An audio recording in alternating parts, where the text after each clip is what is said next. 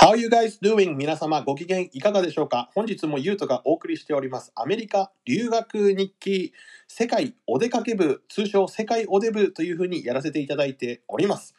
はい、それではですね、少し前からになってしまいますけれども、フィンランド共和国のお話をですね、えー私の友達のオンラインフレンドのですね、今風のお友達なんですけれども、クロちゃんにいろいろお伺いしておりましたので、引き続きクロちゃんよろしくお願いいたします。はい、よろしくお願いします。はい、というわけでね今回はあのもちろんねにあのフィンランドに行ったことがある人でも行ったことがない人でも日本の皆様へあのここフィンランドいいぞっていうねここもしフィンランドに来たら行ってみてほしいなとか体験してみてほしいなっていうところがあれば教えてください。はい、はい、えーっと、そうだ、あの、有名どころで言うと、うんやはり、あの、僕は大聖堂に行ってほしいですね。大聖堂大聖堂。ヘルシンキにある大聖堂に行ってほしいです。なんか俺行ったような気がするな、まあ、それオルガンパイプオルガンがめちゃくちゃでかいところがあ、そうですね、多分。行きましたね確かにうんうんうんえあの、なんていうんですか、建物入る前に、うんあのすごい幅の広い階段、はいはい何度も乗ってってうん。いくんですけど、あの階段がまた居心地いいんですよね。やっぱその建築をかじった人だからいろいろ考えるんだろうね。あとあのそこがなんて言うんだろうたまり場じゃないけど、うん。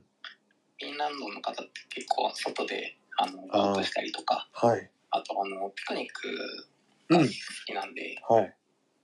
そういうとこに行ってまあぼーっとしたり本読んだり、うん。ちょっといっぱいしたりとかなるほどね。おしゃべりしたりとかはい。するところなんで、まあうん現地のあの空気が多分一番感じられるとこじゃないかな確かにね、その人たちを実際にその生活を見れる感じになるしね。ちなみにここ、あの真冬になって雪が降ると、うん滑り台になりますあえー、そうなんだ。はいへえ。なんか俺、子供とかがそれ持ってきて大聖堂でさ大きなそのパイプオルガンがあったからその、はいなんかガイドさんにあの絶対ダメだと思いますけど俺あのあの鍵盤一個だけ弾いてきていいですかって言ったら絶対ダメですって言われましたね絶対ダメですね絶対ダメだったかと思ってねショックしましたけどはい他には他はあとはちょうーんあとは自然を感じたいなら、うんやっぱりあの方のラップランドって言われる北部ですね北部ですねはい北極圏ほうほうほうえーっと、まあ、もちろん前に言ったオーロラが見れるっていうのもあるしはいあとはあのサンタさんサンサタンさタんさんですよ皆さんサンタさんっていいたんですねいるんですよ本当に一人一人なの一人一人いるんですよ一人なんだはい聞いたことあるんじゃないかなあのサンタさんに手紙が出せるっていうのが聞いたことあるそれがその行き先がそこなんですよサンタのサンタ村っていうかそのああアミューズメントっぽいんですけどねやっぱりうん。さ、本当にじゃあ手紙そのサンタさんが書いてくれるのかな返事書いてくれるんじゃないですっけなんか小学校の時さ、俺の友達がサンタさんになんか手紙英語で頑張って書いたらローマ字で返ってきたっつってたよ。 まあ、まあね、いろんなサンタがいるからな。もちろんそこはな。そうですうねん、そうそうそう。パパサンタママサンタとかいますそうそう、それもいるから、まあまあ、なんとも言えないけどな。うん。へえ。実際にじゃあ会うこともできるんだ、そのサンタさんに。会うことできるみたいですね僕は会わなかったですけどへえなん。か一緒に写真とか撮れるみたいですよあ、そうなんだ。あとはあのトナカイの放牧とかしてるトナカイあっちいっぱいいるからね。えあの、なんならグルメで言うとトナカイ肉とか食べますからね。食った。トナカイの肉が入ってるピザ。どうでしたうーん、あんまり美味しくなかったかな。ちょっとなんか、やっぱり独特独な特だね。確かに。癖がうんありますね。ありましたね。そうか。北部ね。北部行かなかったからな。あと、そうだ、あうの、ん忘れてはならない。はい。あの、マリメッコ。マリメッコ。はい。あの、知ってる方いっぱいいるんじゃないでしいょうっかね。ぱいいるでしょうね。マリメッコの本社があるのがうん、フィンランドそうですよね。うん、で街中にマリメッコのお店がいっぱいあってありました。はい。しかもめちゃくちゃ安いんですよねあ、値段違うんだ。すごいあのやっぱセールをすごいししてるんでへえ。例えば日本に入ってきてないやつとかうんうんうんうん。靴下がなんか叩き売りされてたりとかあ、それ、うん、一緒にツアーに参加した女子がなんかみんな言ってた。買ってた。はい。 3足買ってあの1年で3足履き潰しましたからねマリメッコ。マリメッコローテーションして 日本でマリメッコの靴下を履くメンズってもうす、もう、いすごいよ ね。そう聞くと。でもあの男性でもマリメッコの服そ着うてなたんりとだ。かそうか。うんなんか日本だと女性のイメージが強いからね、マリメッコってね。ああうん、でもほんまなんで男性のメンズラインの服とかあ、そうなのね。そうか。なるほどね。アウトレットもありますしねアウトレットね。うんその、さっき、さっきじゃあの、ちょっと前々回だか前回、その、道も綺麗だって言ってたけど、はいそのポイ捨てとかそのゴミはい関係なんだけど、なんかほら、ちょっとあの、前回の、前々回だか、あの、あのね、いろいろな国の話があって、こう、川にゴミを捨てたりとかっていうところも、 もちろん、田田舎だとは思うんだけど、あるようなところも、ことも聞いたけど、その、フィンランドのゴミ処理体制ってどうなってるんでしょうえっと街中にゴミ箱が結構あるっていうのとほう。あとはあのちょっと外れちゃうんですけどうん長距離列車とかだと、うん自分の座座席の下にゴミ箱がありますあ、それぞれに、個別に。それぞれにありますそれそうですそれぞれにああ、すごいね。なるほどね。あとは結構リサイクルが進んでるんで、ほう。えっとスーパーとかにうあんの、まあ、日本でもリサイクルできるペットボトルとかはいはいはい。瓶とかを持っていくと、うんえっといろいろ形は変わるんですけど、うん使ってたのは、うんあのどんどん投入してって、うんえっと機械が測ってくれるんですようん。どんぐらい入れたかっていううん。で測り終わるとレシートが出てくるんですよねはいはいはい。それを簡単に持っていくと、うんいくらか返金されるっていうええー、あ、そうなんだ。それは素晴らしいね。だから多分意識的にっていうかうん。ちょっと無意識に刷り込まれてる部分もあるんじゃないかと思うんですけど、そうだリサイクル意ね。識がすごい高いです。はあ。日本ではさ、瓶、缶とかプラスチックとか分けると思うんだけど、日本の分け方とフィンランドの分け方ではどっちの方が細かい同じぐらい。大体一緒ですかね。あだ、じゃあすごいね。フィンランドもね。はあとはそのリサイクルとかっていうと、あ。はい。あのリサイクルショッうんプっ。ていうのか、うん。その中古屋さんだね。そうですね、うん。が結構そこら中にあって、へえ。あのこれも有名なんですけど、行ったら行ったら。とか、うん行ったら、あのグラスのメーカーなんですけど、はいはいはいはい。あとはアラビアうんうんうん。などが、えー、とメインのあの食器はいと。かのあのがすごい格安で中古なんですけど格安で売ってるっていあうの、ブランド品の中、もう本当だ、セカンドストリートみたいな感じでね。あそうですそうですあ、そう。な物を大事にする文化っていうのも、じゃあ、フィンランドには根付いてるんだね。そうですねだからこうんのセカンドショップであの限定のはい。グラスを探しまくる人とかいるみたいですああ、そうなんだ。いや、いい趣味だね、それもね。なるほどね。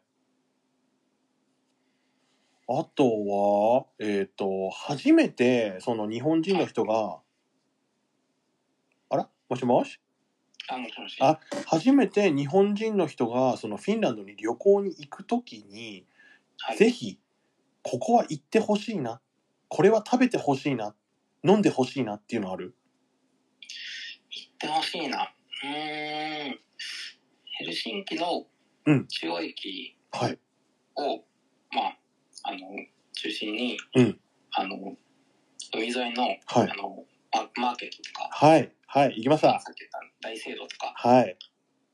結構徒歩で回れる県内にそうだねあるんですよね。うん。疲れればトラム乗ればいいしね。そうなんですようね。ん。まあ、乗るのもいいんですけど、うん。あのテイクアウトして、はい、はい、あはい。の、一遍近くで帰るんで、うん、うん、うんあ。の休む休むのがちょっとおつじゃないかなっていう。確か。に。なんかそのスローペースにね、せかせか観光するのもいいけど、ちょっとゆっくり今日はしようっていう時はフィンランド最高だよな。そうですね。うん。あとはマーケットでよく売ってるのが、えっ、と、ベリベリー、ブルーベリーとー。か、はいはいはいはい。確かあにの。、あっちはすごい有名なんですよね。あの、国土の8割が湖とはい。うなんんで。すよね。うんうんうん。取れやすいんだよね。湖とうん。森と湖の国って言われてるぐらいなんで、なるほどね。